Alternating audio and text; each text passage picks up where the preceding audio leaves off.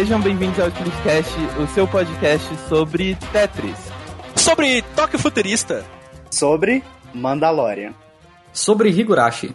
Estamos aqui quase todos, só que não, porque né, tá, tá faltando bastante gente. Mas em compensação, nós temos um convidado hoje. Estamos eu, Lucy, Gusta, diretamente de Minas Gerais, Belo Horizonte, Washi, de Divinópolis, a primeira cidade com um caso de coronavírus confirmado. No Brasil, hein? No, no, em Minas Gerais. Em Minas Era no Gerais. Brasil ou foi em No Minas Gerais? não, Em Minas Gerais, Minas Gerais. Minas Gerais. E estamos aqui com Jack Frost, do canal Jack Frost, e, e também do podcast Palmas. Memória Random. Palmas! Celebridade hoje. Fa- fala aí, fala aí, Jack Frost, dá um oi. Oi, eu sou o Frost, eu tenho certeza que vocês valorizam eu mais do que eu me valorizo. E olha que vocês nem me conhecem. Hoje estamos aqui no segundo episódio de- do Não Play, que é o nosso novo quadro sobre qualquer coisa que não seja videogames. Hoje será de novo um episódio de recomendações. A gente vai falar sobre algumas coisinhas que a gente esteve consumindo aí na, na- nessa última semana, nessa última quinzena, e falar um pouco sobre o que a gente achou dessas coisas. Mas o não play não necessariamente vai ser sempre nesse formato, ele pode ser basicamente sobre qualquer coisa. A gente pode falar sobre uma obra específica, ou sobre um show, ou sobre, sei lá, o, barzinho que a gente foi junto. Se a, gente. Faustão, se a gente quiser falar sobre Faustão, a gente Porra, fala. bora fazer um, um não play sobre o Faustão, velho. É, Um vamos, especial, um especial. Especial Então, Faustão. e aí, essa é a ideia desse quadro. Hoje será de novo de recomendações. E é basicamente isso. Vamos, vamos pro episódio.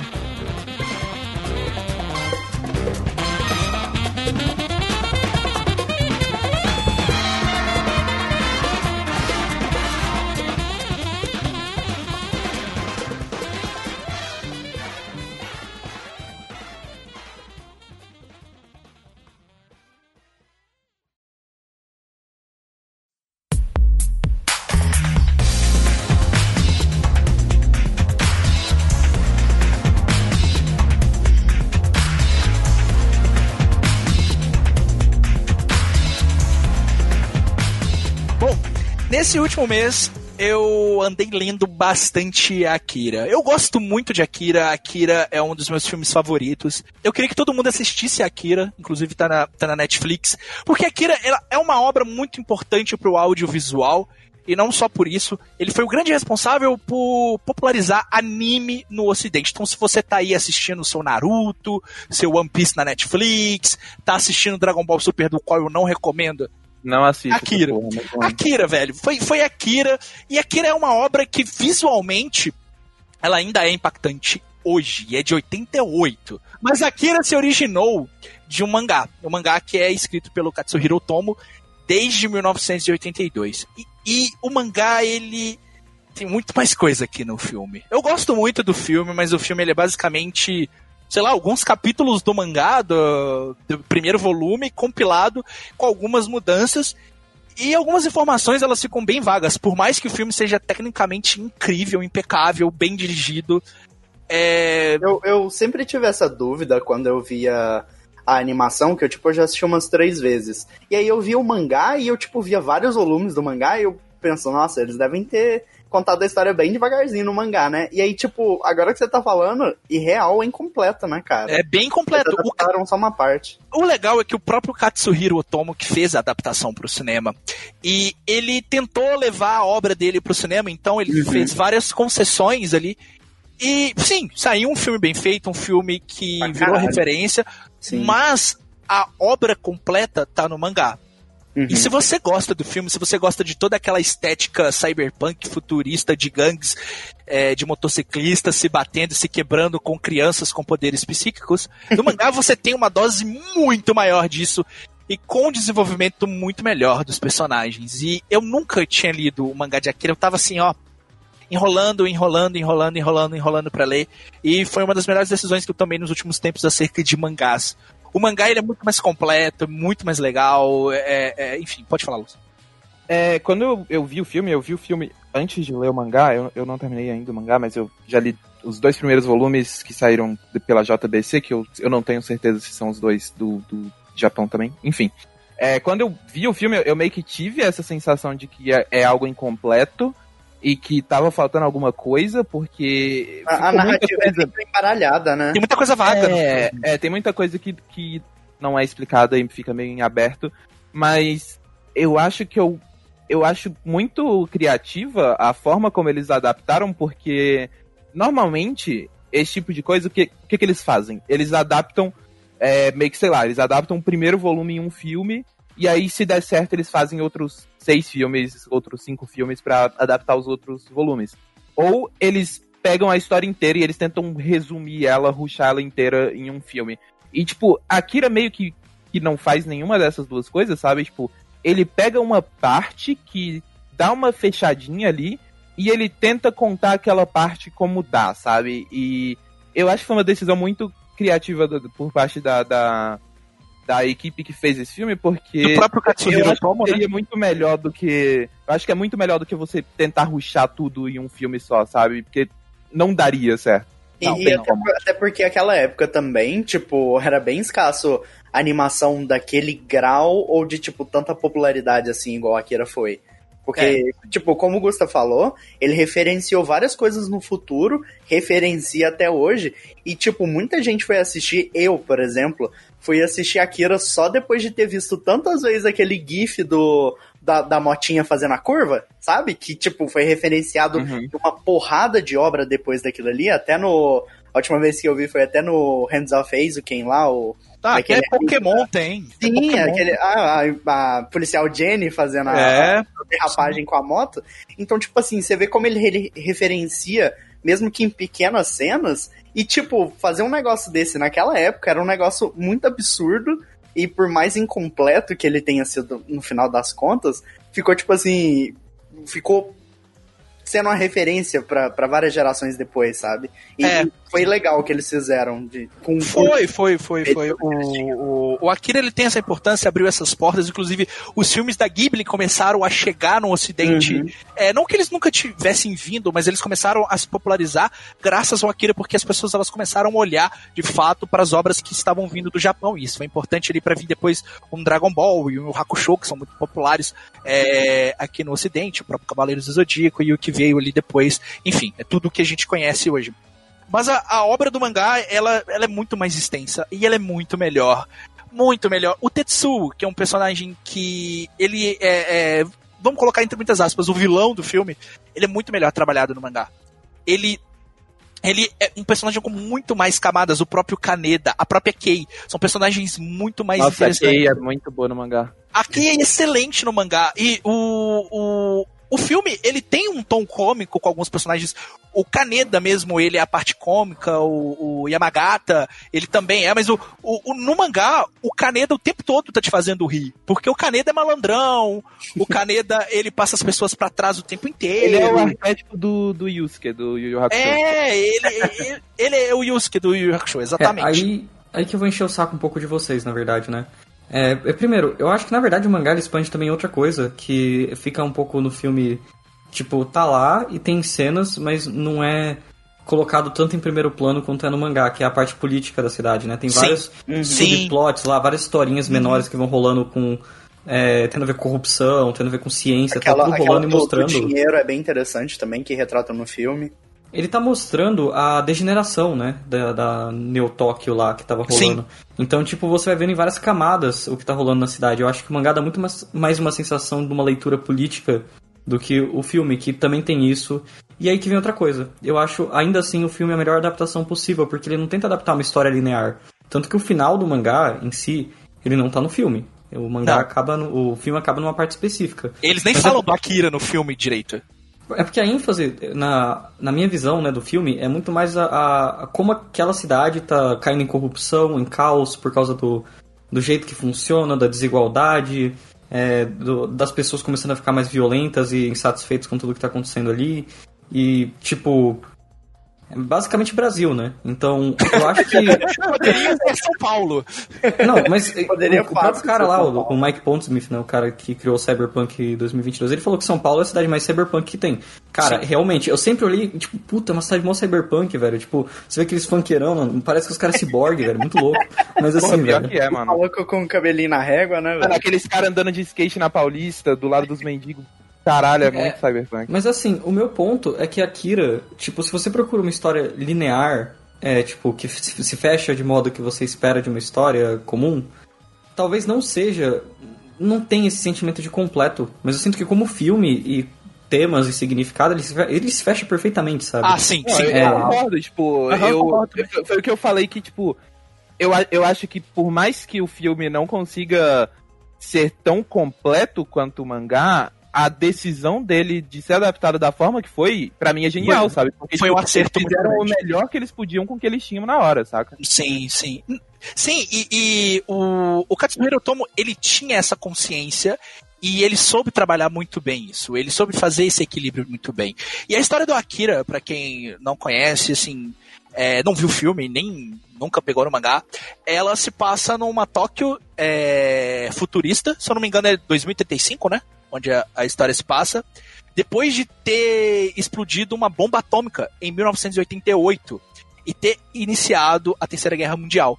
E o Akira começa esquecendo que essa guerra. Eles nem falam da guerra. A guerra ficou. Eles nem citam o que aconteceu na Terceira Guerra Mundial e o que resultou é, depois daquilo. E eles focam justamente nisso, da decadência da cidade, no sistema político e na desigualdade. O filme deixa isso muito bem, mas o mangá, ele explora muito melhor isso. E tem outra coisa que é muito legal também, que são o, a, a- o, o- mistério envolto ali das crianças psíquicas e enfim. O mangá ele começa, o mangá e o anime, né? Ele começa com a gangue do Kaneda, de motociclistas ali dando um rolezão ali e, e rivalizando com outras gangues. E um dos integrantes da gangue, que é o Tetsu, ele acaba trombando com uma criança que tem poderes psíquicos. E a partir dali, o Tetsu começa a desenvolver poderes e as coisas começam a ficar muito estranhas, né? No filme, fica muito evidente ali o embate entre o Kaneda e o Tetsu e a rivalidade deles. Sim. Só que no mangá tem coisas que- muito mais além ali, antes deles começarem a dar mais ênfase a essa rivalidade do Kaneda e do Tetsu, e o que leva o Tetsu a tomar as decisões que ele toma, né, durante o, o mangá. E o mais interessante, pra mim, aqui no mangá, é que personagens como a Kei, que a gente já disse aqui, no filme ela tá lá, ela tá presente, ela tem importância dela, mas aqui é você consegue conhecer melhor a personagem. E todos os personagens, eles assim, mais uma vez, eu não tô criticando o filme, justamente o que a gente disse aqui, que o filme ele fez o melhor que ele podia fazer naquele momento. Sim. Mas poder ver mais daqueles personagens do filme e ver como funcionam esses sistemas políticos e de desigualdade dentro da cidade, a decadência da New Tóquio, né, que é assim que ela é chamada agora, e, e todas essas referências e to- toda a trama política aqui dentro do mangá, ela é melhor é, desenvolvida e é muito bom, muito, muito, muito bom. Eu tô adorando o mangá, tô gostando muito mesmo, de verdade. O filme é um dos meus filmes é, favoritos, assim, de todos os tempos, juntando tudo que eu já vi na minha vida. E o mangá, ele tá escalando ali pra mim também, entre. tá virando um dos meus mangás é, favoritos. Eu já tinha predisposição pra gostar da obra, porque eu gostava muito do, do filme, mas o mangá tá realmente muito bom. Então, assim, é uma leitura que eu recomendo pra todo mundo. E não só isso, assista um filme que tá na Netflix, se não me engano, acho que tá até no, na Prime Video, ou Ghost in the Shell tá lá, que também é bom, vocês deveriam assistir Ghost in the Shell, mas hoje não, não é o, o foco, não é o, o dia do Ghost in the Shell, né? Um, um dia eu ainda vou trazer. E outra coisa que é muito interessante sobre o Akira também, é que vai ter um anime que vai ser fiel ao mangá e vai ser dirigido pelo, pelo Katsuhiro Otomo, e vai ser produzido pela Sunrise, que é um estúdio que vocês devem conhecer pela série Gundam e Cowboy Bebop. Caralho, Você cara. Eu, eu tô com Brabo. medinho, eu tô com medinho. Eu não tô porque o Katsuhiro Otomo que vai dirigir. Mas, né? É foda. Não, é, é, sim, sim, sim, sim, é, é complicado. Mas eu, eu vamos torcer pra ser muito bom e, e pô, por todos esses motivos aqui que a gente citou, leiam Akira, assistam Akira, conheçam essa obra, principalmente se vocês vão jogar Cyberpunk. Gritem, gritem na rua, Tetsuo. É, é, Tetsuo! Canadá, Tetsu. Tetsuo! Muito Dentro brabo, do velho. banho, grita pra sua mãe, Canadá! Dê, dê cabeçada no seu melhor amigo, Dê, gostoso dê uma demais. cabeçada do seu melhor amigo e o derrube da moto dele. Pegue, veja, veja uma moto estacionada na rua, monte em cima e sai andando. Nada Causa vai novo acontecer. holocausto nuclear, tá ligado? Pelo amor de Deus. E, nossa, tudo Moto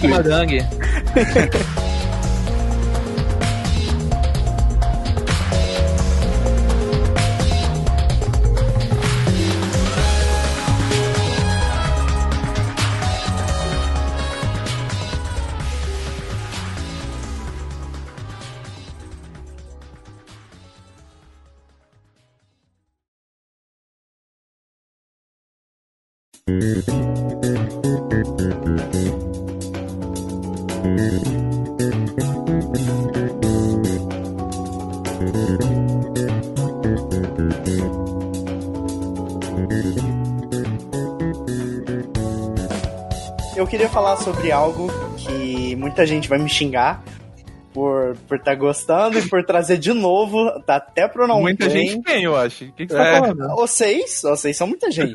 A mais de dois já é muita gente, tá, Luz? É, E algo que eu queria falar sobre hoje, é voltando de novo nessa mesma zona, agora vou trazendo ela pro não play, e eu tenho que dizer, meus amigos, a Disney tá fazendo um ótimo Ah, trabalho. Não, não, Cara, Não, tá fazendo um ótimo trabalho. não tá É. ótimo. Ah, não, ótimo. O que eu quero falar sobre hoje é Mandalorian, é a série que estreou com o Disney Plus lá nos Estados Unidos e alavancou boa parte das vendas do, do, do do serviço de streaming da Disney. Diria que é a única com coisa. Hamilton. É, é, deu com o Hamilton depois, né, cara? Hamilton, o rato, o rato tá nadando em dinheiro, Gusto. Eu não sei, não.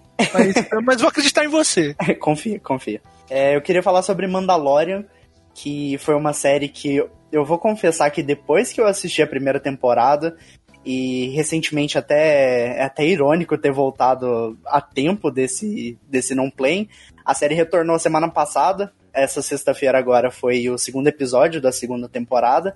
E, cara, depois que eu assisti a primeira temporada de, de Mandalorian, eu tive certeza que, tipo, a, a, a franquia Star Wars tá extremamente nas, bem nas mãos cabíveis da Disney. Tá, Ronaldo. Não, Tá. não, não, não, tá, não, não. tá não. extremamente bem. Eu, eu tive um pé atrás É. quando. eu tive um pé atrás quando anunciaram que a Disney ia comprar a, a franquia e eu pensei, ah, eles vão Oh. milcar. Eu acho, assiste, Oi. o, assiste um filme, não sei se você chegou a ver ele, que chama Rise of Skywalker. Então, calma que eu vou Esse chegar lá. lembra? Calma, calma. Eu sou fã maluco, mas não tão maluco, tá? Calma. E aí, eu fiquei bem pé atrás porque eu achei que eles iam, depois que anunciaram a compra, eu achei que eles iam milcar a franquia o máximo que dessem. É lógico que fizeram isso, óbvio. Eles estão fazendo isso. Sim, porque primeiro eu acho até justo, assim, se você for parar pra pensar, não com os fãs, mas é justo porque é uma empresa e ela tem que visar o ganho dela. Eu não Mas- sei se é muito justo, não, mas tudo bem. Mas depois que saiu a nova trilogia, que foi o Despertar da Força, eu fui. Foi minha primeira experiência, inclusive, com Star Wars no cinema. E, enfim, me fez acreditar que poderia ter alguma coisa ali, que Star Wars tinha se reencontrado de novo, saindo das garras do, do George Lucas.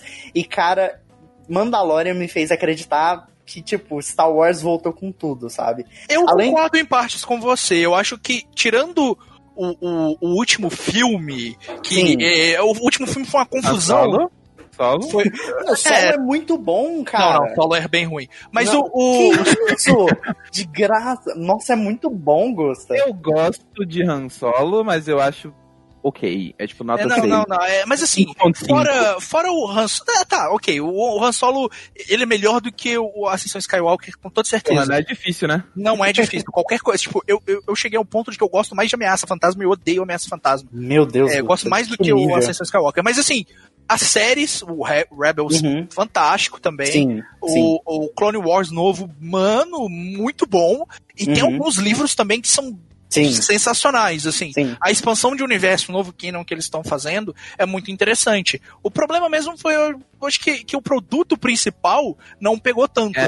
É, Mas é, o- eles, o- eles cagaram no principal. É, Sim. mas o envolto ali, o, o, o, o Acabei de periférico- que cagaram no principal, cagaram no pau. Nossa. Mas enfim. Mas o, a- o peri- o periférico, pô, Mandalorian, primeira temporada, é eu não vi nenhum episódio do segundo ainda, mas a primeira temporada é boa demais. Então, eu vou. eh, Pra falar de Mandalorian aqui, eu vou me restringir o mínimo possível, porque eu não quero estragar essa segunda temporada. Esse último episódio que lançou a sexta agora, pra mim, tipo, foi o meu favorito da série inteira. E, tipo, um dos que eu vou guardar no meu coração de Isso porque bom. as pessoas já estavam falando que o primeiro tinha sido melhor, depois que o segundo Sim. tinha sido melhor e que o terceiro agora é o melhor. Isso, o que porque o que acontece? Ah, inclusive é o terceiro, eu tinha falado do segundo. É, inclusive, Isso, esse terceiro eu episódio, acompanhando. é, eu queria voltar de novo pra aquele assunto de não acreditar na Disney e no potencial dela de, vamos dizer, reviver a franquia. A questão do papel da Disney foi ter colocado tanta gente é, pronta pra poder trabalhar ali naquele, naquela caixinha de areia que é Star Wars, foi colocar tanta gente capaz em animação, no caso do Rebels, e, e a- as outras também, o Resistance também no caso, os outros livros que eles dão é, dão oportunidade para alguns escritores para escrever livro que são partes da nova, da nova trilogia agora, dentro do universo Novo canônico. Canon, né? Isso, de Star Wars. E foi graças a eles terem colocado gente assim que nasceu Mandalorian. É, para quem não conhece, o Mandalorian ele é dirigido pelo John Favreau, que é aquele ator que faz. Eu conheço ele só por isso. É É aquele ator diretor que... do Homem de Ferro, primeiro Isso, segundo. isso, exato. E também é o melhor amigo lá do, do, do Tony Do Tony Stark, que namora a, a tia May lá do, do Homem-Aranha, É, do, do novo novo, do novo Homem-Aranha. E também uma das pessoas envolvidas com a série é o Dave Filoni, que é o responsável pela criação, roteirização e, e- Eles são e tu, direção. tanto, tanto o John quanto o Dave, eles são muito fãs de Star muito Wars. fãs de Star Wars, cara, e tipo, fã de carteirinha. E o Dave Filoni, uma das pessoas envolvidas com a série, tipo, me fez amar ela sem ela nem ter saído antes, ter- por ter me colocado no hype, porque o Dave Filoni é responsável pelo Star Wars Rebels, que é uma animação, assim, fantástica. Quem não conhece, quem não conhece Pô, assista, Assista. muito bom. por favor, assista. Mas é, o Mandalorian, pra quem não conhece e, e tá ouvindo agora e quer saber um pouquinho, e também tá com a esperança de que eu vou falar bem, vou falar bem pra caralho, mas o- Percebeu? o, Percebe, Mandalorian conta a história de uma criança que foi nomeada como foundling é, de, uma, de um credo dos Mandalorians, e ela foi encontrada e, e- e meio que treinada ali nos, nos caminhos de Mandalor, e ela acabou sendo o Mandaloriano ali, o, o caçador de recompensa. E esse Mandaloriano, ele sempre teve aquela vida de caçar ou morrer, de ser a presa ou ser o caçador. E aí, isso não é meio que um spoiler, porque, tipo, todo mundo que já conhece Mandalorian, assim, só de ouvir, já deve ter visto as fotos do, do Mando com o Baby Yoda e tudo É mais. muito triste você começar a assistir Mandalorian Sim, e, é e muito já saber triste. que isso rola, porque no primeiro Sim. episódio, quando, Sim, quando eu Eu não assisti sei nada do que que... Não, não fala, não quero saber o que rola. Ah, cara, eu vou e a falar uma criança coisa. apareceu, eu fiquei, que? Fala, Olha- Bruno. Olha, é, eu gosto de Star Wars, especialmente da trilogia é, original. Uhum. É, pra mim teve morrido ali, eu quero que alguém dê um tiro na cabeça dessa franquia pra ela descansar em paz, graças a Deus. Mas assim, é, não, eu respeito que eles estão fazendo. Eu respeito que eles estão fazendo um bom trabalho. É, mas assim, o motivo que eu não vi o Mandaloriano, por mais que, tipo, tenha uma premissa do caralho, já era pra ter algo Uhum. de caçador de recompensa com Star Wars, faz anos. É, a coisa, é tipo uma das coisas mais legais que tem no universo, tipo, ninguém. Não, tipo, tem quadrinho. Tinha quadrinho, porra, do. do Do Boba Fett. do Boba Fett, que era- era legal pra caralho. Tinha o jogo Bounty Hunter. Ah, eu, eu curto muito os quadrinhos do Boba Fett, mano. É muito bom os quadrinhos do Não, Boba o Fett. jogo do Play 2, do Bounty Hunter do Jungle Fett é muito legal. O, Gusta, tipo, três pessoas jogaram esse jogo. assim, Não, mas esse jogo é sabe? bom. Eu, eu joguei o, o, Tem o Star Wars 4. Bounty Hunter, né? Eu É, tem no Play Hunter. 4. Custa 15 conto em promoção. Caraca, ele tem retrocompatibilidade? Tem no Play 4. É. Meu Deus. Só que o que eu quero dizer é muito mais assim, tipo, por mais que eu adore a premissa, na hora que eu vi o Baby Yoda, eu não quis ver. tipo, vai se fuder essa porra. Tipo, o dia inteiro no Twitter, velho. os caras compartilhando essa merda. Mano, não. o Wash postou um gif que era o Baby Yoda correndinho. Cara, que vontade de dar uma bicuda, velho. Mano, eu fiquei muito Né, chateado, de cara. Isso, o bicudão, velho. Isso foi um ataque pessoal, né, É? Eu não sei se eu que tô cheio de ódio, cheio de rancor. A gente é, É. a gente é, Bruno. Não. Certeza. É, mas assim, mesmo assim, é, quando eu tô falando de tirar na cabeça, eu tô falando das produções cinematográficas, Sim, tá? sim, sim, É, sim. Eu ainda assim, eu apoio muito ter jogo, série de TV, essas coisas. Eu acho que deviam dar um descanso pros filmes, porque Não, É, cara, por mais- eu acho tá. que podia ter filme, só que eu acho que eles deviam focar em fazer coisa mais spin-off, tipo Mandalorian. Cara, Tem mais- Uhum. Lúcio, é, o que é, esse que é o caminho certo pra mim. O, o que acontece no Star Wars, o que é rico, e eles não percebem, o que é rico em história, é a questão do universo expandido sabe? Porque, tipo assim, cara, como esse último episódio, que eu não vou falar sobre, esse de sexta-feira atrás, é, como tem o Dave Filoni e também o John Favreau, que é uma pessoa extremamente apaixonada por Star Wars e o universo, não só os filmes, é, eles colocaram, tipo assim, coisa de livro, cara. Colocaram personagens de, tipo, de uma trilogia, da trilogia Marcas da Guerra, que é a Aftermath. Mas... Colocaram, tipo, coisa da trilogia do primeiro livro que saiu quando anunciaram o Despertar da Força. Eles estão percebendo isso, que o universo expandido de Star Wars, é, já incrementando aqui com o Mandalorian, é rico em história. E é isso que estão fazendo na série. Eles estão isolando uma história, mantendo, claro, elementos é, comuns para as pessoas de fora, tipo assim, tomar interesse, porque igual, você não conhece o Baby Yoda, mas você conhece o Yoda. Todo mundo conhece o Yoda, todo mundo já viu que as frases de tiozão boomer de mim não poder, mim cansadinho, whatever. De, tipo, você tem alguma coisa ali. Não, acho, essa eu nunca vi. É, o teu tio que falou isso aí, cara. Meu tio não. que isso? Meu tio não, não fala É, é tipo foto de, de Facebook, enfim. É, você coloca elementos conhecidos ali para trazer gente que conhece a série só pelos filmes, sabe? Bota uma pessoa ali com um sabre de luz, não que Mandalorian tem, no caso. Mas coloca ali uma X-Wing, coloca ali alguma coisa, tipo assim, não o Millennium Falcon, que aí seria extravagante demais. Mas bota coisa tipo da Nova República, bota referência a Leia. Ah, porra, o próprio Stone Trooper, porra. Sim, e bota, sei lá, ah, Mandalorian, a pessoa já, tipo assim, vê o elmo, vê a armadura e fica, ah, Boba Fett. Boba Fett lá na trilogia original, massa Tomou demais. bundada do Han é, Solo e morreu. Lá, aí o, o Django Fett lá da, da trilogia George Lucas lá, 1, 2, 3. E aí a pessoa vê aquilo, referencia como algo em comum e vai assistir a série, sabe? Tipo assim, eu entendo que tem é, é, todo mundo, igual o Bruno falou, quer dar um tiro na, na questão da, da, da nova trilogia, do, da trilogia 1, 2 e 3.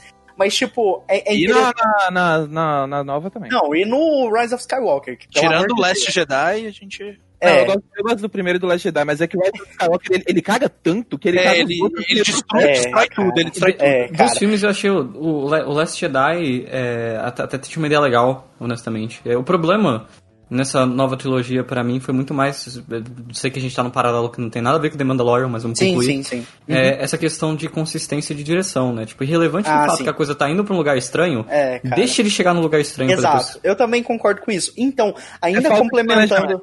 Isso, ainda complementando o que você falou, Bruno, sobre essa questão de, tipo, deixar na mão e ver até onde acontece, e não, tipo assim, parar o cara ali no, no na cinematologia interrompida dele ali. E, tipo, é o que eles estão fazendo em Mandalorian, botando, tipo, na mão do Dave Filoni, cara. Que é uma pessoa que, tipo, não só é extremamente fã de Star Wars, mas como ele é fã, tipo, do George Lucas. Sentou com ele na hora de, de pedir a opinião dele sobre, é, sobre a história do Clone Wars, daquela animação lá que passou no Cartoon Network, que acho que todo mundo conhece. E, e, deu nas mãos ali, depois, lógico, que, que a franquia foi vendida pra Disney, deu na mão ali dele para ele, amigo, você fez um bom trabalho lá no Clone Wars, você é uma pessoa extremamente apaixonada pela franquia, aqui ó, tá na sua mão. Ele foi lá, pegou, fez o Rebels, que é assim. A animação é fantástica. Pra mim, a melhor sério. coisa de Star Wars. Pra mim também. Era tipo, Disney é o. Eu, eu, vou reforçar mais uma vez aqui. Rebels se você, ouvinte ou ouvinta, não assistiu Rebels e tem interesse em Star Wars e alguma coisa para fugir dos filmes, assiste Rebels. É perfeita a série. Agora tem Mandalorian que, tipo, eu não consigo não recomendar porque tem pessoas apaixonadas com Star Wars envolvidas no projeto. A série tá tomando um rumo que eu tô simplesmente apaixonado. A primeira temporada é fantástica. A primeira temporada é fantástica, a segunda tá, assim, perdoa meu francês, tá do caralho de fuder mesmo. Porque, cara, é uma coisa que. De a boca do balão. De estourar. Mano, de, de comer vidro e cagar bolinha de gude, sabe? De caiu Porque, cara, além de ter pessoas, de novo, vou reforçar, pessoas apaixonadas por Star Wars, o, o, a série agora começou a referenciar livro, começou a referenciar personagens do universo expandido. E, tipo assim, cara, além de colocar é, vários elementos familiares que a gente já tem com a franquia, de botar, tipo, uma nave conhecida, ou personagem que, tipo, vai, tem a história lá do, do seja das animações ou seja dos, da trilogia George Lucas ou original, é, é, é algo que tá caminhando para algo extremamente bom pra franquia e é algo saudável também. Porque você vê que eles. É, o Star Wars ele tem um histórico de se viciar e de, tipo, se copiar muitas vezes. Por exemplo, tá, tudo bem, lançar a história do, do solo aí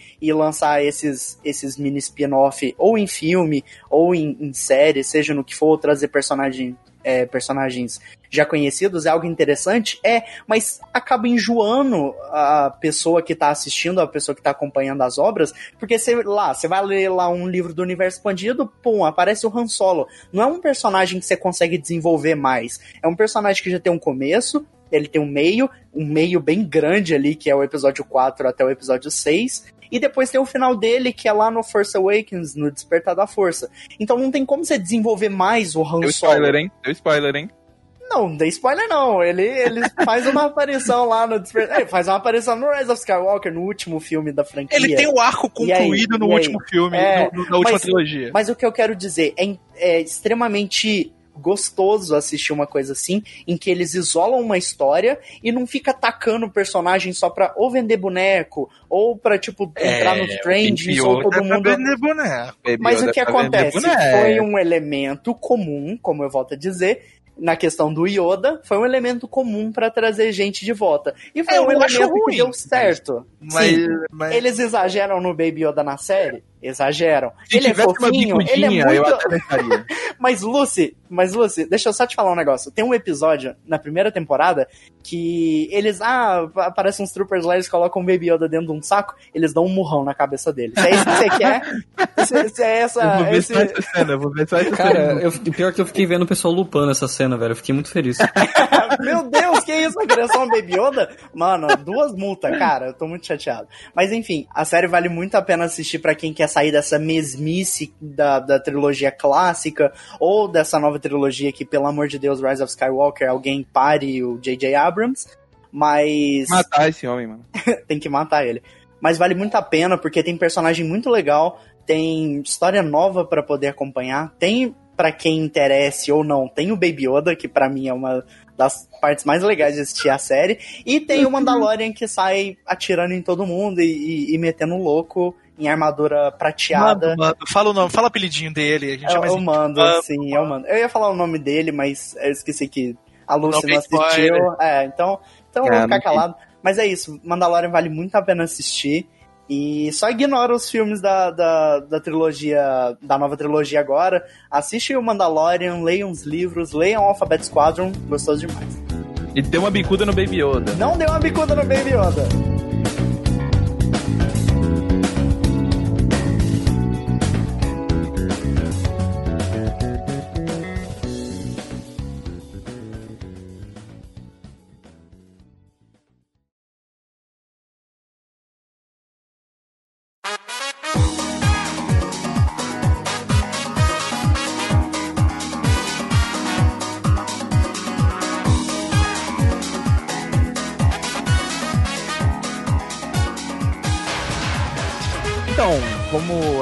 Sabem, a minha outra paixão, além de videogames, é quadrinhos. Não só mangás, mas quadrinhos em geral. E na- no último Não Play eu falei sobre um quadrinho que era o Dementia 21, do, do Shintaro Kago. E hoje eu vou falar sobre um quadrinho chamado Tetris, que é do Box Brown. E sim, o quadrinho Tetris é um quadrinho sobre Tetris. Ele é um quadrinho documentário que conta a história de como o Tetris foi feito, de como surgiu o Tetris e de como o Tetris se tornou o clássico que é hoje em dia. E primeiramente eu queria falar um pouco sobre o conceito de quadrinho documentário, porque eu acho que é um conceito novidade pra mim. eu li dois quadrinhos documentários na minha vida inteira, se eu não. Não, pera. É, ó, tem aquele do cara do Jojo lá, do Hirohiko Araki, que é sobre o Nikola Tesla, bem legal. Caraca, que legal. Esse eu nunca li. Eu li Legal, o legal. Virgem Depois dos 30, que saiu aqui pela, pela Pipoca Nankin, que é um Esse você mencionou, inclusive, no episódio no passado, Lu. episódio passado também. Uhum. Ele, ele é um documentário sobre o fenômeno dos incels no Japão, basicamente. Bacana, bacana. E eu acho que foram os únicos que eu li, apesar que eu li um que era sobre a a biografia do, do Osamu Tezuka, que saiu pela Conrad há alguns anos. E, e ele é bem nessa vibe, porque ele, é, ele meio que é um quadrinho, mas ele não é narrativo, sabe? Ele é um negócio mais informativo e tal. Então ele meio que tem essa mesma pegada. E, porra, eu tô me interessando muito por quadrinho documentário depois de ler essas coisas, porque, sei lá, é um formato muito, muito único. E especificamente o Tetris, ele me chamou a atenção por um motivo específico que a leitura dele é muito dinâmica. E quadrinho documentário costuma ser uma, uma leitura um pouco lenta, porque tem bastante texto. É... Cara, o, o Virgem depois dos 30 é que entre cada capítulo tem uma barreira de texto dando um contexto específico sobre, sobre o capítulo que passou, sabe? Tipo, uhum. é muito texto. E é, é, é quase você ler um livro de tanto texto que tem. E o do Tetris não, cara. Ele. Os quadrinhos dele são muito grandes. As artes, elas são muito simples, mas elas são carismáticas, assim, tipo, elas são meio monocromáticas, tem meio que tom de branco, preto e amarelo, basicamente. Ele não tem nenhuma cor além disso. E, e as, os personagens são bem quadradões, assim, tudo é meio quadrado, meio geométrico, assim. Ele tem uma arte bem única. E ele meio que tem pouco texto, sabe? Tipo, ele consegue passar as coisas de forma bem direta e bem dinâmica. E eu achei isso muito legal, porque, querendo ou não, um quadrinho, você espera que seja uma leitura rápida, né? Você espera que você vai terminar de ler antes de um livro. E aí você pega para ler um Hunter x Hunter, demora duas horas para ler a porra do volume de. Não, não vou. Não. É foda. E eu gostei bastante como a leitura dele fluiu bem, sabe? Assim, tipo, porra, ele conseguiu explicar, resumir a história do Tetris ali em 250 páginas. É, pouco texto. Nossa, bem grandinho, hein? Caralho.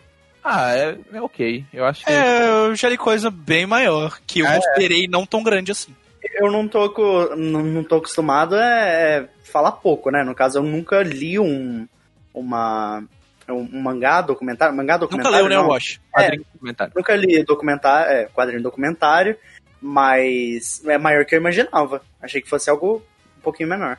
Não, não. Ele, ele é bem completo, assim. Ele conta. Uhum. Porra, ele começa.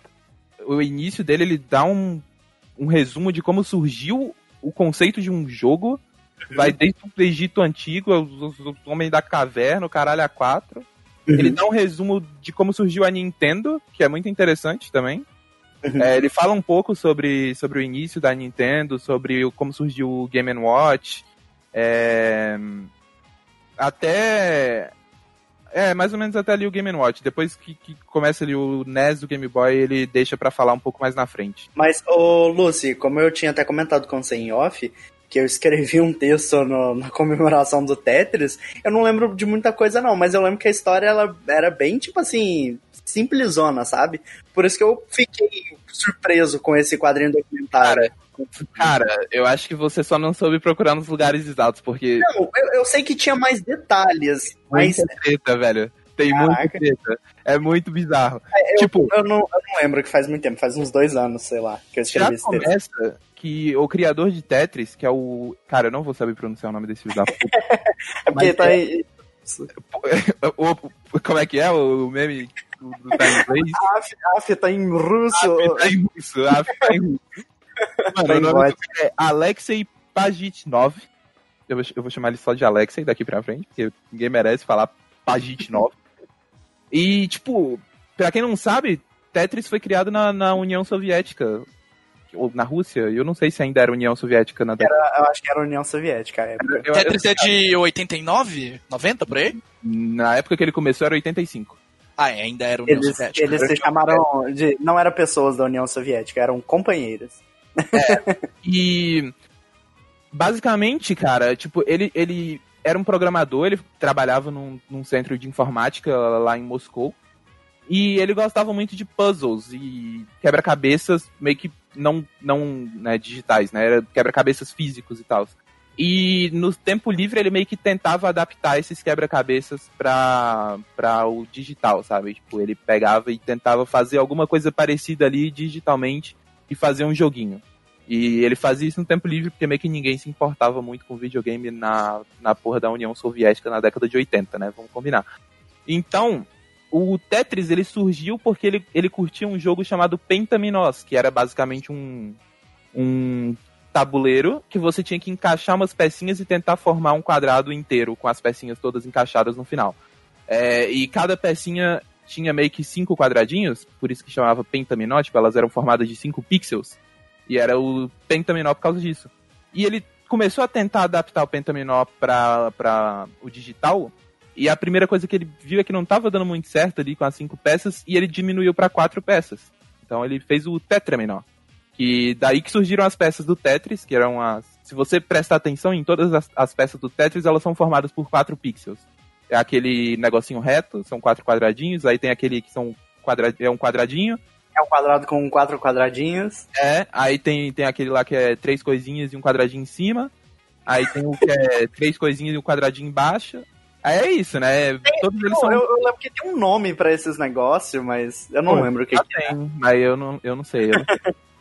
É, e aí ele começou a fazer o Tetris, né? Só que ali, no início, ele trabalhava num, num PC que não tinha nem gráfico. Então, ele, tipo, a, os quadradinhos, eles meio que eram representados por duas barrinhas.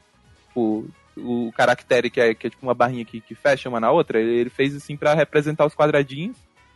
E começou a. O pessoal do trabalho começou a jogar ali naquela versão meio beta ali do Tetris. E depois ele juntou com outros dois amigos pra meio que fazer a versão final do Tetris já num PC que tinha gráfico e tal. Só que, cara, ele tava na União Soviética, era comunismo, ele fez sem pretensão de ganhar dinheiro nenhum, saca? Tipo, o pessoal começou a jogar Tetris, passava o Tetris pro disquete, chegava no amigo e se liga que esse jogo que eu tenho no disquete, vou fazer uma cópia para você. E o pessoal começou a jogar Tetris meio que assim, saca? Tipo, era, era um freeware que estava sendo compartilhado ali de forma gratuita entre todo mundo de Moscou, basicamente. Só que aí, um amigo dele virou e falou: Porra, cara, se pá que você consegue publicar esse jogo fora, hein? E aí eles mandaram o Tetris, se eu não me engano, pra Hungria. Pra, foi para um museu da Hungria, um negócio assim. Que, que era um museu meio que de, de coisas tecnológicas assim, e tal. E aí um, um cara viu esse. Não era um museu, era tipo uma universidade, alguma coisa assim. E aí um, um, um cara trabalhava publicando jogos, viu isso e começou a entrar em contato com o, o Alexei na União Soviética para tentar publicar. E eles começaram a tentar ali as, as, as negociações. Só que aí vem o pulo do gato. Aí que a história começa a ficar interessante do ponto de vista. Aí, aí que começa a acontecer as tretas. Porque. Caramba, Tetris, máfia ele ainda estava na União Soviética, então ele não podia lucrar com aquilo. Então o cara chegou e falou: Ó, te dou 100 mil para você deixar eu publicar esse jogo. Ele não podia, porque era um país comunista. Então o que que rolou? O governo viu que estava rolando essas negociações e basicamente pegou os direitos de Tetris para eles e o governo que fez todas essas negociações daí para frente. É, e o governo que ganhou todo o dinheiro de Tetris, basicamente. Tipo, o criador de Tetris nunca ganhou um centavo por Tetris na época que Tetris fez sucesso. Depois ele conseguiu recuperar os direitos, mas, porra. Mano, o rolê que foi, né, também. Caralho. Essa porra vendeu pra um caralho e foi tudo pra porra do governo soviético, velho. O cara não ganhava porra nenhuma, ele passava o dia E ainda assim fazendo, caiu. programando e jogando ah, xadrez na praça. O, Era isso a vida dele. Lá, Guerra Fria, vamos ganhar dinheiro em cima dos otários fazendo o joguinho. Basicamente pois isso, né? É, e, e, cara, eu passei o quadrinho inteiro muito triste por esse cara, velho. E, tipo, caralho, tava todo mundo lá negociando, brigando pelo Tetris e o caralho a quatro. E o cara, tipo, ah, vou jogar o xadrez na praça ali. Pô. Pô, mano, o cara não ganhou nada. Ele fez um trabalho do caralho e não ganhou porra nenhuma por isso, velho. Isso é muito escroto, mano. Não, mas depois ele, ele ganhou, né? Então, depois sim, eu já, já chego lá. Já chego lá. Mas, cara, a, a, a história do, do Tetris tem muita treta, muito por conta do governo ter pego esses, esses direitos, porque o governo. É, primeiro que eles não entendiam porra nenhuma de jogo. Então, tipo, o pessoal chegava, ah, não, porque a gente quer licenciar para fazer jogo de videogame, jogo de portátil, o governo ficava tipo. Não, não, é, é só para computador. Não, não pode não, essa porra aí de videogame não, computador só. E os caras ficavam tipo, não, caralho, mas a gente quer fazer pro videogame. Não, não pode. E aí, cara, basicamente, tipo, teve, o, o, primeiro cara que foi tentar esse contato, ele vendeu direitos que ele não tinha. Tipo, ele só tinha direito pra fazer, vender o jogo pra computador. E ele vendeu direito pra fazer jogo de videogame, vendeu direito pra fazer máquina de arcade de Tetris, vendeu direito pra porra toda. E aí, tipo, quando o pessoal que tava com esses direitos foi pra lá tentar negociar, os caras chegaram e viraram: Não, não, isso aqui que você tem é ilegal, você não podia estar com essa porra. O que, que você tá fazendo com isso, saca? Tipo, mano, os filhos da puta. Fa... Mano, as primeiras cópias de Tetris, todas eram ilegais, você não podia ter uma cópia de Tetris, era nesse nível. E, tipo, Até porque, tipo, vinha do, do, vamos dizer, do governo comunista e a galera tava, tipo, não, não pode fazer esse tipo de coisa porque, porque a pessoa quer ser o mal. É, a Uni- União Soviética era muito complicado, era um país muito fechado, né? Era, era, era muito É, era um negócio que, tipo, se o país América, sei lá, Brasil, whatever, tivesse passando fome e eles oferecessem comida de graça, eles iam, essa comida é comunista, vai te transformar em comunista. Nessa época, por exemplo, né? Então, e aí o governo ele era muito chato com os direitos, ele não liberava nem fudendo. Então, basicamente, o que os americanos fizeram e os japoneses fizeram foi tipo, ah, foda-se, bora então fazer sem direito mesmo, saca? E eles começaram a fazer Tetris na base do foda-se. Até porque, tipo, nessa época era bem, não gostou? Me invade então, né? Sei lá. Exato. E aí, Era tipo isso. e aí, basicamente a primeira que conseguiu os direitos de forma oficial pra fazer jogo pra videogame mesmo foi a Nintendo. É, só que quando a Nintendo conseguiu esses direitos, o pessoal da Atari, que teoricamente tinha esses direitos, porque eles compraram de um cara que falou que tinha esses direitos, só que esse cara não tinha esses direitos, ele só falou que tinha. é, eles ficaram muito putos. Tipo, como assim a Nintendo tá com esses direitos? A gente tem esses direitos. E eles processaram a Nintendo. Só que eles perderam, obviamente, porque eles não realmente tinham esse direito. Eles achavam que tinham. Então, tipo, foi uma puta treta jurídica pra isso tudo chegar na mão da Nintendo e o Tetris meio que. a- finalmente a gente tem uma versão oficial de Tetris pra, pra consoles que foi pro Game Boy e pro Nintendinho. E vendeu pra caramba. Vendeu pra um caralho. E o criador não ganhou porra nenhuma por isso. É, Mas o, o que foi bom nisso tudo é que o, o criador de Tetris acabou ficando muito amigo do cara que licenciou o Tetris pra Nintendo no Ocidente. E meio que eles, tipo, continuaram essa amizade mesmo depois de muito tempo. Um bromance ali de, tipo, eu vou ganhar, eu vou vender seu produto por aqui, e você ser o intermediário, e nós dois ganhamos, né? É, Basicamente mais ou menos, porque o cara do Tetris ele não ganhou porra nenhuma. Tipo, ele só era. Ele só, só ficou amigo do cara mesmo. Ele só. Porra, vamos. Trocando uma ideia, mandando um zap pra ele, pô, mano, e as vendas? O cara, não, vendendo pra caralho. Vendendo, bravo. vendendo muito. Minha família tá comendo do bom e do melhor no Natal com o dinheiro Aí, do aí Tetris. ele, aqui. aí ele, eu tô na União Soviética, camarada. É, Todos então. três. É, e, mas isso acabou sendo algo positivo pro, pro Alexei no futuro, porque esse cara, que era o Henk, né, que era o, o responsável pela, pela licenciatura do, do Tetris pra Nintendo, ele meio que ajudou o Alexei a sair de lá e ajudou financeiramente pra, pra vir morar nos Estados Unidos, ajudou a família. Cara, a- ajudou a, a fundar a empresa do Tetris, ajudou a recuperar os direitos do Tetris da, da União Soviética. Cara, o cara era, tipo, muito brother mesmo, sabe? Tipo, porra, que, que cara da hora, assim, tipo, a gente tem essa, essa ideia de que, ah não, esses, esses malucos que. Vai, vai ser oportunista, vai ganhar em cima do é, cara, que vai largar pra lá. um filho da puta, ele só quer o dinheiro. E, tipo, não, cara, ele- o cara era, porra, mó gente boa, ajudou o cara pra caralho.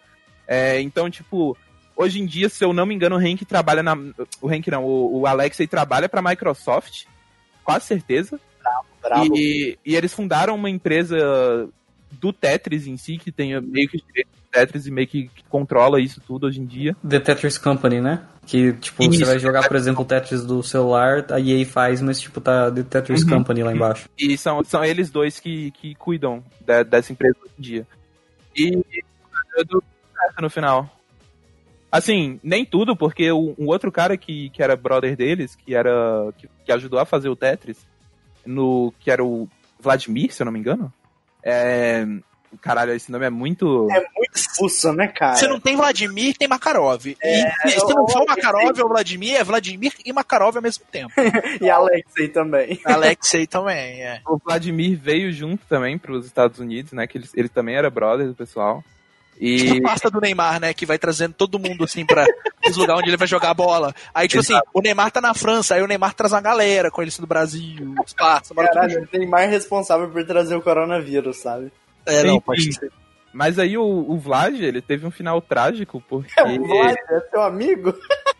Não, é que o pessoal no, no quadrinho chama ele de Vlad. Ah, É. tá. Aí eu meio que acostumei a- com isso. O, o Vladimir, mano, ele. porra, o final dele foi muito trágico, cara, porque ele, ele matou a família inteira e se suicidou. Caralho! Isso, velho! Porra! Eu tava lá lendo o quadrinho, porra, mó da hora, né? O pessoal foi pros Estados Unidos, acabou tudo certo. Aí eu viro a página assim, então, aí ele matou a família e se suicidou. Aí. Ah, isso é coisa. não. é- ele foi pros Estados Unidos, por isso que Ele fez isso na, na União ou foi pros Não, Estados Unidos? A União Soviética já não existia mais, né? É, foi inclusive Velho. por isso que eles conseguiram recuperar os direitos, porque quando a Rússia deixou de ser comunista, é, a, a- a organização que estava responsável pe- pelos por esse tipo de coisa meio que se desmoronou e os direitos meio que começaram a voltar para as pessoas que tinham eles originalmente. E aí- Livros, é, é- é, filmes. É, aí, aí, querido ouvinte, imagine aquela cena do Pen ressuscitando todo mundo em Naruto. Aí as almas Caramba, voltando. Osh, pelo amor de Deus. ah, meu voltando, Deus, que analogia. ah, não, Cristo. Meu, meu- meu Deus, pra quê? É, eu, a história de Tetris é muito interessante. Esse quadrinho, ele, se eu não me engano, ele saiu mês passado pela Mino. É, Caraca, a Amazon deve estar agora na promoção de Black Friday, não sei se ainda tá rolando, mas se pá. É, porra, eu achei muito legal. Se vocês se interessam por, por jogo retrô, se vocês gostam de Tetris, se vocês se interessam por conhecer mais história de videogame, eu recomendo bastante, cara. É, é um bom quadrinho, bom quadrinho. É uma boa Hein? leitura, né? Sim, sim.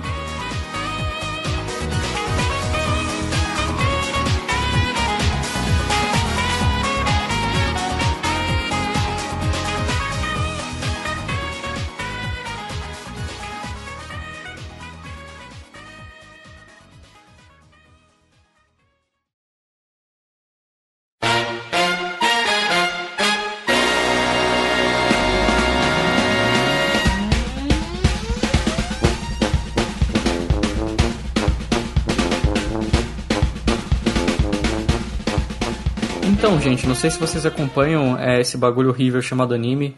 É, eu odeio, todo mundo odeia, até quem gosta odeia. E nisso Sim. tá tendo esse tal de Higurashi aí, todo mundo tá vendo.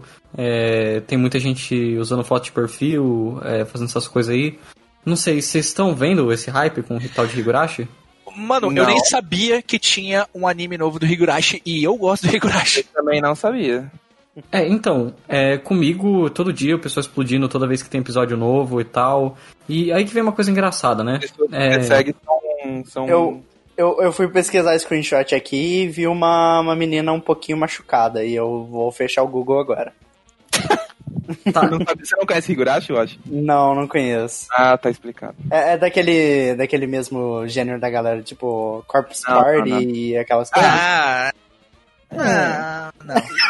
não Você e sim ao mesmo junto. tempo. É, É, entendi. não e sim ao mesmo tempo, eu já vou explicar Entendi. a treta. Ok. Tipo, é, tem um pessoal que se acha filha da puta que gosta muito do anime antigo, no caso. Eu. É, o que é trágico, amigo, desculpa. Trágico Sim. que você gosta dessa, dessa, dessa coisa que chamam de, de, de anime de Higurashi, né? É, porque antes disso, a gente vai aqui na máquina do tempo explicar umas coisas sobre Higurashi. Faz o É. efeito sonoro da máquina do tempo. Que Você foi? que vai fazer luz, você que vai editar. Faz o efeito sonoro da máquina do tempo.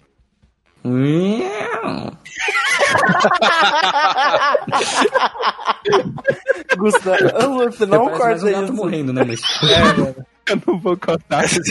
Vai, vai, o não gato corta. morrendo. Vai, Jack Frost, continua. Tá, tinha esse cara que se chamava Ryukishi Onana. Esse não é o nome dele, é só o apelido dele, porque foda-se o nome dele. Acho que ninguém sabe o nome dele. Não, não. É, esse cara, ele trabalhava de social worker, sabe? Que eu acho que em português seria aquele pessoal que faz serviço social, sabe? Tipo, ajuda a gente com depressão, ajuda a gente que tá fudida na vida, e etc. No Japão, né? E, tipo, com a experiência dele, ele queria escrever um bagulho, tá ligado? Uma história que ele pensou e, tipo, ele era apaixonado por essa história. E, tipo, ele tentou fazer de vários meios pra ver se conseguia algum dinheiro ou algum jeito de lançar isso, tá ligado? Incluindo até, tipo, ir pra um concurso de teatro com um roteiro na mão e ver se conseguia lançar aquela história. Só que ele só tomou no cu e se fudeu. E nisso aí, ele foi lá e jogou Tsukihime, do Nazu, né? Que é o cara que fez Fate, infelizmente. Ele escreveu essa visão novel chamada é, Tsukihime. E Tsukihime é um clássico, né? É, das visual novels. É, influenciou gente pra caralho. Eu comecei a escrever nisso aí. E ele, ele leu essa porra e falou: Cara, por que, que eu não faço uma merda dessa pra lançar minha história? Então, tipo, porra, é, não é tão difícil, tá ligado? Aí ele foi lá, o filho da puta programou, desenhou, tirou fotos e escreveu a porra toda. E ele escreveu o primeiro Higurashi, né? Higurashi, pra quem não sabe, na verdade são oito visual novels que É compõem. Caralho, é uma muito visual novel inteira. afta em visual novel. Muito. É, e é bem longa, tipo, o Higurashi Muito longa. deve ter Nossa. aproximadamente 100 horas, eu não tenho certeza, porque eu não acabei. Meu Visual amigo. novel ou geral? As oito visual novels de Higurashi junto dá, no total, umas 100 horas, mais ou menos. Ah, tá, que susto. Pelo que eu saiba, lembra que eu não acabei de ler. É tipo, é o que eu ouço falar do pessoal que gosta, entendeu? Eu tô na segunda no momento. É, aí o que que aconteceu? Cara, sabe a BGS? Sim. Lá, lá eles Sim, têm uma BGS, só que com menos assédio, que se chama Comic Cat, né? Se bem que a parte do assédio, eu não sei, porque eu acho que também deve ter muito lá. Não, Comic É, cara, tem muito assédio. Mas É, pera, os dois têm muito assédio. Comic Cat não é pra Dojin? Então, aí que eu ia falar. É, a Comic Cat, ela é meio que um lugar para os artistas, na verdade, né? Divulgarem seu trampo. Então, o pessoal que faz doujin, que faz jogo sozinho, o pessoal Ah, indie do. Japão, eles se juntam lá pra trocar os bagulho, tá ligado? Pra É meio comprar, fazer permuta. independente. Eu, né? eu, ia, eu ia sugerir isso, ia comentar, porque o, o protagonista do, do Higurashi, ele é meio aqueles personagens de doujin que não tem o rosto desenhado, sabe? E que faz um monte de cagada. Aí eu até ia comentar, mas eu acho que é, É, basicamente isso, né? Eu acho que a Comic Cat, não, não sei se a BGS é uma... uma... É porque não tem um equivalente. É, É, então, é porque tipo, a BGS ela tem um foco em, em é que, empresas. não- né? é que não tem equivalente. É uma- um negócio mais independente, né? Sim. É sim. tipo um. um- O Big, vai. O Big eu acho que é mais É próximo. um Big, sim, sim. Que é Brasil É Game aquele- Show. É, Brasil Indie Game. Também do, do, do CCXP, sei lá. Tem, é, mais ou menos. É É, tipo isso. o, o Big é mais próximo, mas mesmo assim. Tem alguns eventos de quadrinho independente no Brasil, só que eu não lembro o nome agora. Então, Mas assim, a questão é que Doujin, é, que é essa cultura né, do Japão, é muito japonesa pra gente explicar exatamente o que é. Tá mais pra tipo um monte de gente que faz quadrinho independente, às vezes baseado em algumas obras, às vezes tipo original, ou às vezes jogos e tipo música e tal, é todo mundo se junta. Independente. É, o pessoal com baixo orçamento se junta pra trocar ideia, trocar coisa, as pessoas compram e tal. E nisso, o filho da puta ia trazer Higurashi toda vez lá. E tipo, não vendia bem, tá ligado? Porque ele desenha mal pra caralho. O Higurashi original era muito mal feito. Já Não, vi. é bem, é bem zoado.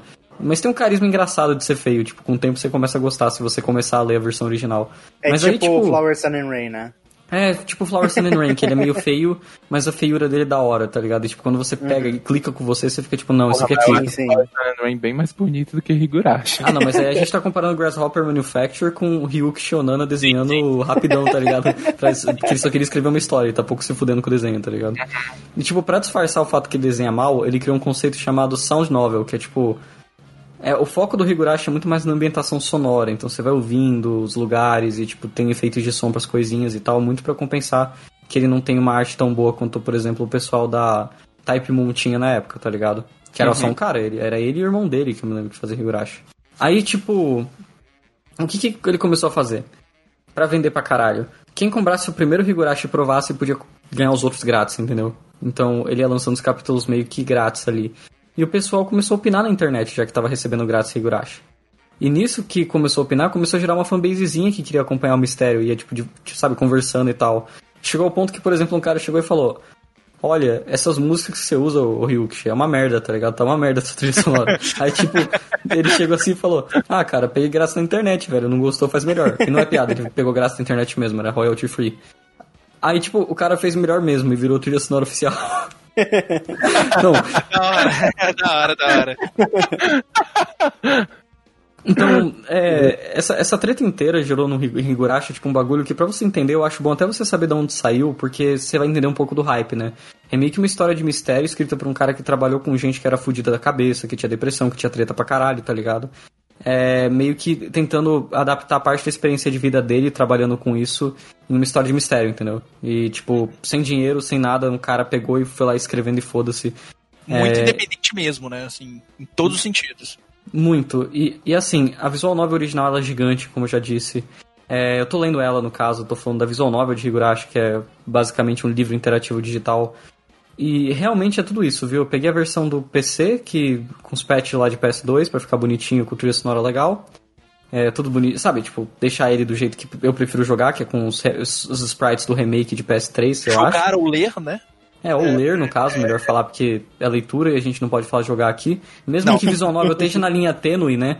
De não ser jogo, eu ainda vou respeitar aqui, que é o É, not tem, play. tem, visual, tem visual novel que é mais jogo e visual novel que é menos jogo, né? Porque, porque igual eu tinha comentado com você em off, Bruno, é, é passar textinho apertando X, sei lá. É, e Higurashi não tem escolha, tem nada, é só passar texto. Então, tipo. Então, é. Tá, e do que que é essa merda? Higurashi é sobre uma, uma cidade que é Twin Peaks japonesa, né? Cidade pequena fudida, um monte de ignorante, gente filha da puta. E nisso aí, tipo, é o moleque lá que se mudou, tá ligado? Que é o Keiichi. E, aliás, é, ele é um dos melhores protagonistas de visual novel, porque por mais que ele pareça ser genérico, no começo você vê que o moleque é um lunático.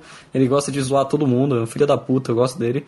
E aí ele vai conhecendo várias outras crianças filha da puta e eles vão armando confusão. E tipo, não sei se vocês já viram Kaiji, por exemplo, que é aquele anime de apostas, que tipo vai criando tensão Sim. na aposta. Sim, sim. Imagina isso, né? É, tipo, eles estão brincando lá, as brincadeiras deles começam a ficar hardcore. Tipo, ah, quem, quem perder vai ter que andar de roupa de empregada na rua é, na volta da escola, tá É, ligado? não, ele é bem isso mesmo. Meu amigo. Esse, É. esse, essa obra do, de aposta é aquele que os personagens têm uns narigão? É esse? Esse mesmo. É, ah, tipo, bacana. eles criam esse nível de tensão, só que com apostas infantis retardadas, porque são as crianças retardadas brincando na rua. É, é tipo uma mistura de Dudão com Twin Peaks com O Iluminado, porque eventualmente as coisas começam a ter horror e mistério no meio. É, Cara, Meu Deus. Caramba, é uma mistura interessante.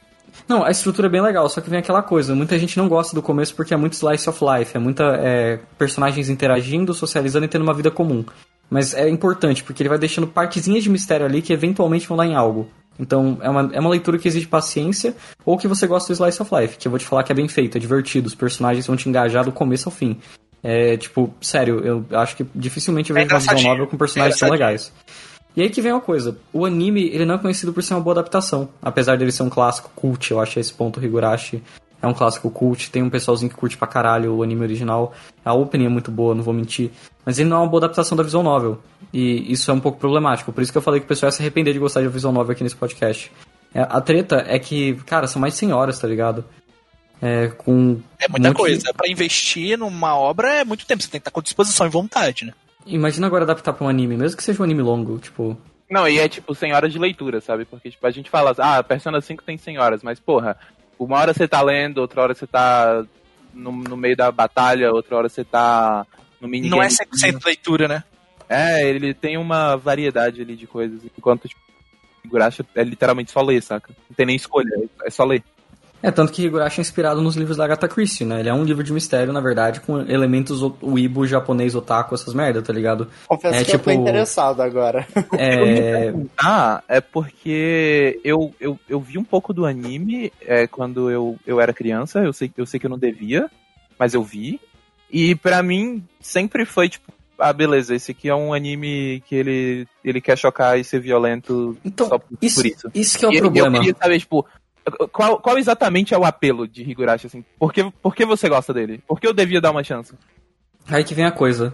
O anime, ele não entendeu o ponto de Higurashi. Isso que me incomoda, especialmente do que eu vi dele. Eu não acabei o anime, mas eu já cheguei a ver parte antes de ler a visual novel.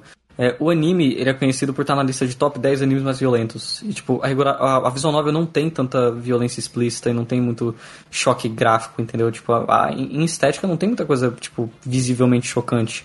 Só algumas descrições pesadas, mas a graça de Higurashi na visual novel é muito mais a construção do mistério, entendeu? É, é um mistério bem, bem elaborado, que, tipo, vai ficando cada vez mais cabeludo quanto mais é, você vai lendo, tá ligado? E, tipo, você vai descobrindo que uma coisa não tem nada a ver com a outra e tal. Então, é uma mistura de, de slice of life com personagens que você vai se apegando mesmo e vai gostando deles, personagens caricatos, lunáticos, idiotas, retardados, que eu gosto muito. E, eventualmente, é, vai acontecendo um mistério pesado ali no meio e você começa a se preocupar com o bem-estar desses personagens, porque você não sabe exatamente com o que eles estão lidando, entendeu? E você vai meio que tentando descobrir, antecipar os plot twists. Entende melhor o que eu quero dizer? Uhum, sim, sim, sim. Isso não tem isso. O anime, ele literalmente, ele não tem isso. Ele Mas foca- o que? O anime ele foca em violência? É isso? Sim. Ele joga na É. cara tudo que vai acontecendo de pesado e ele esquece do fato que originalmente Higurashi é uma novela de mistério.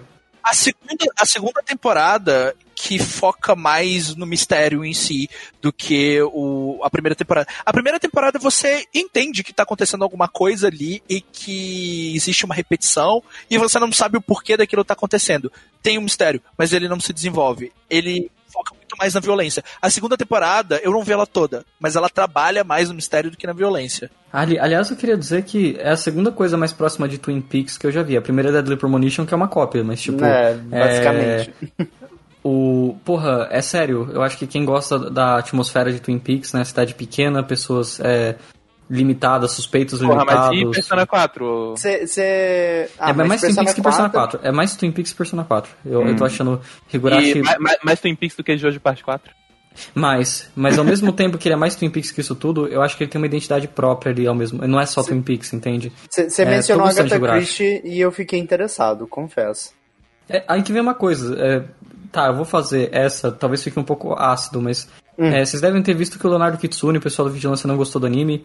E o Kitsune ficou meio ácido com o Higurashi. Caras, é, eles viram anime. Por favor, não associem a visual novel. É, é bem diferente. Tipo, sério.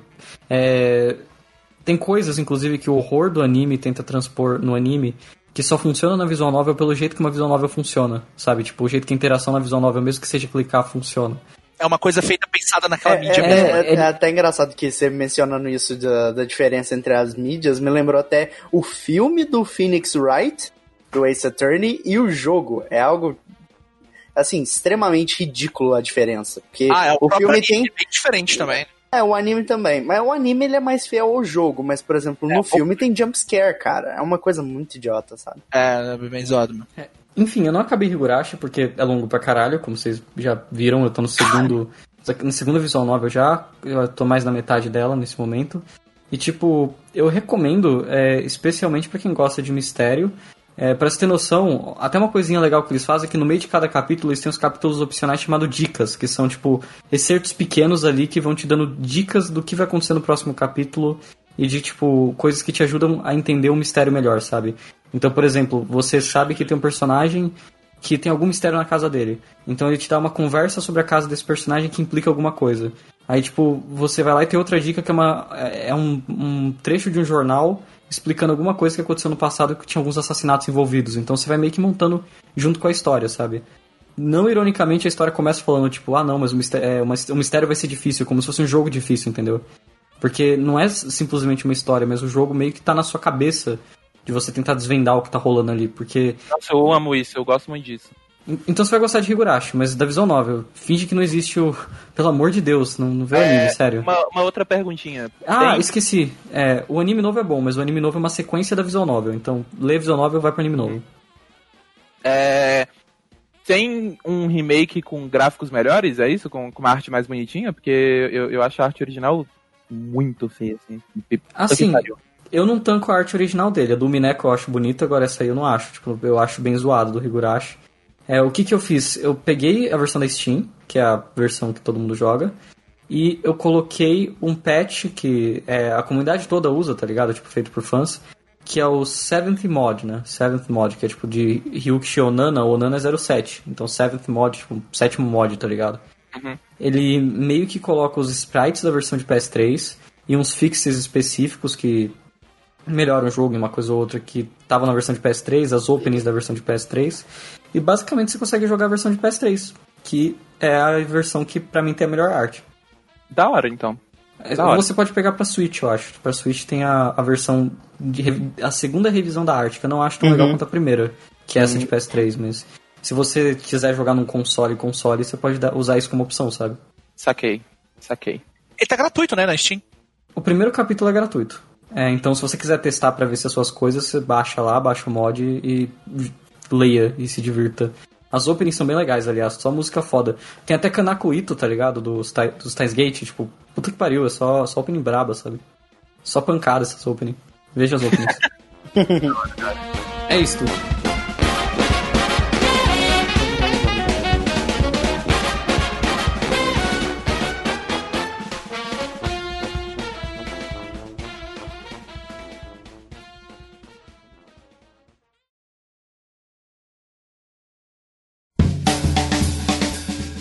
Tá.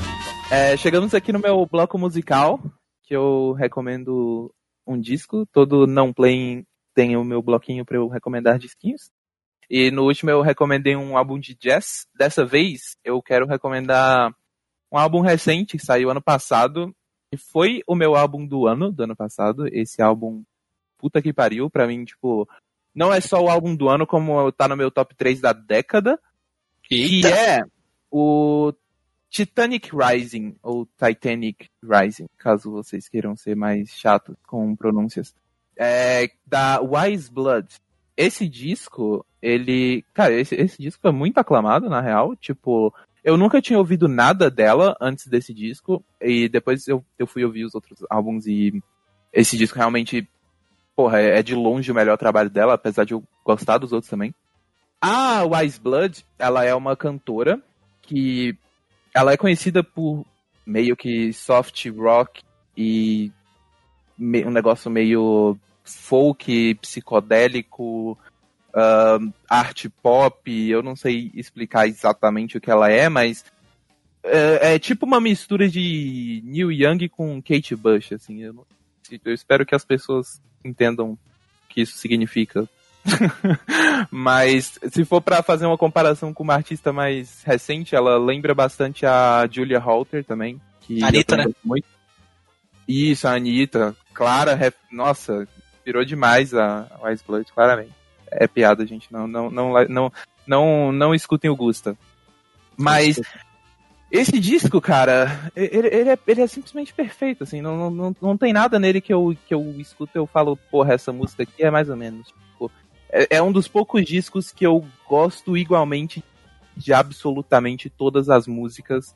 E ele é um disco que tem uma vibe muito tranquila, muito boa. É um disco que eu escuto quando eu quero relaxar, quando eu quero ficar só, sei lá, tomar um banho quentinho, ouvindo uma música de boa e ficar lá, lá feliz. E, e, e, é isso, é, é, essa é a vibe do disco. É, recomendo muito que vocês escutem Titanic Rising. A música que vai encerrar o episódio de hoje será Andrômeda, que não é a minha música preferida do álbum, porque todas as músicas são as minhas preferidas do álbum. Mas Andrômeda é boa pra caralho, e é isso. No final do episódio, fiquem com Andrômeda.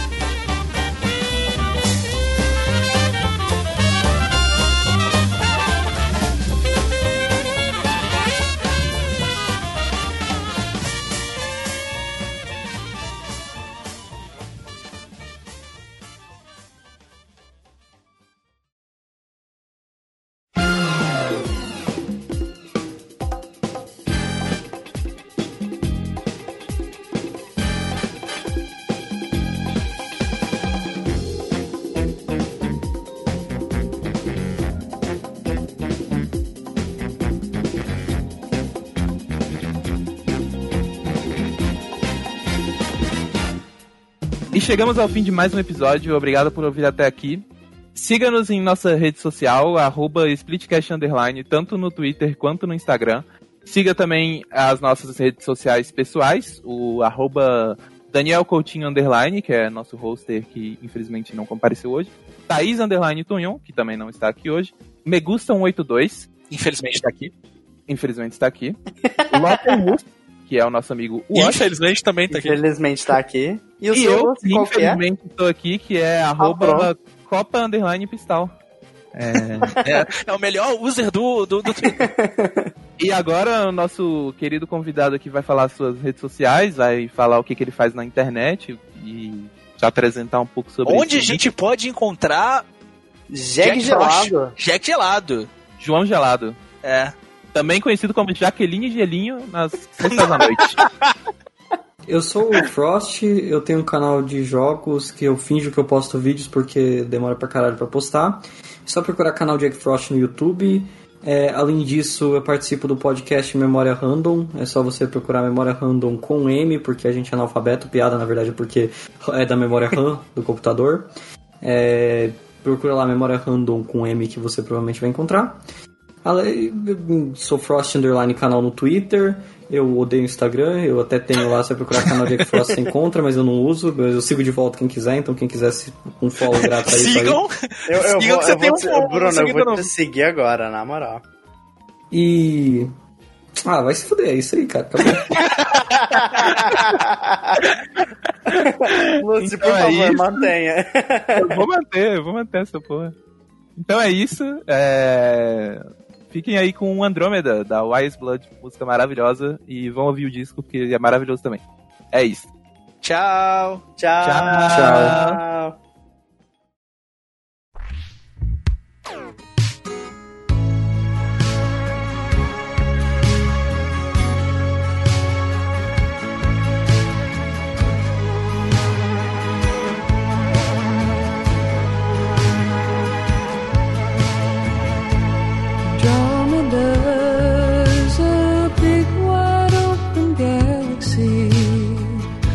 nothing in it for me the heart that's lazy.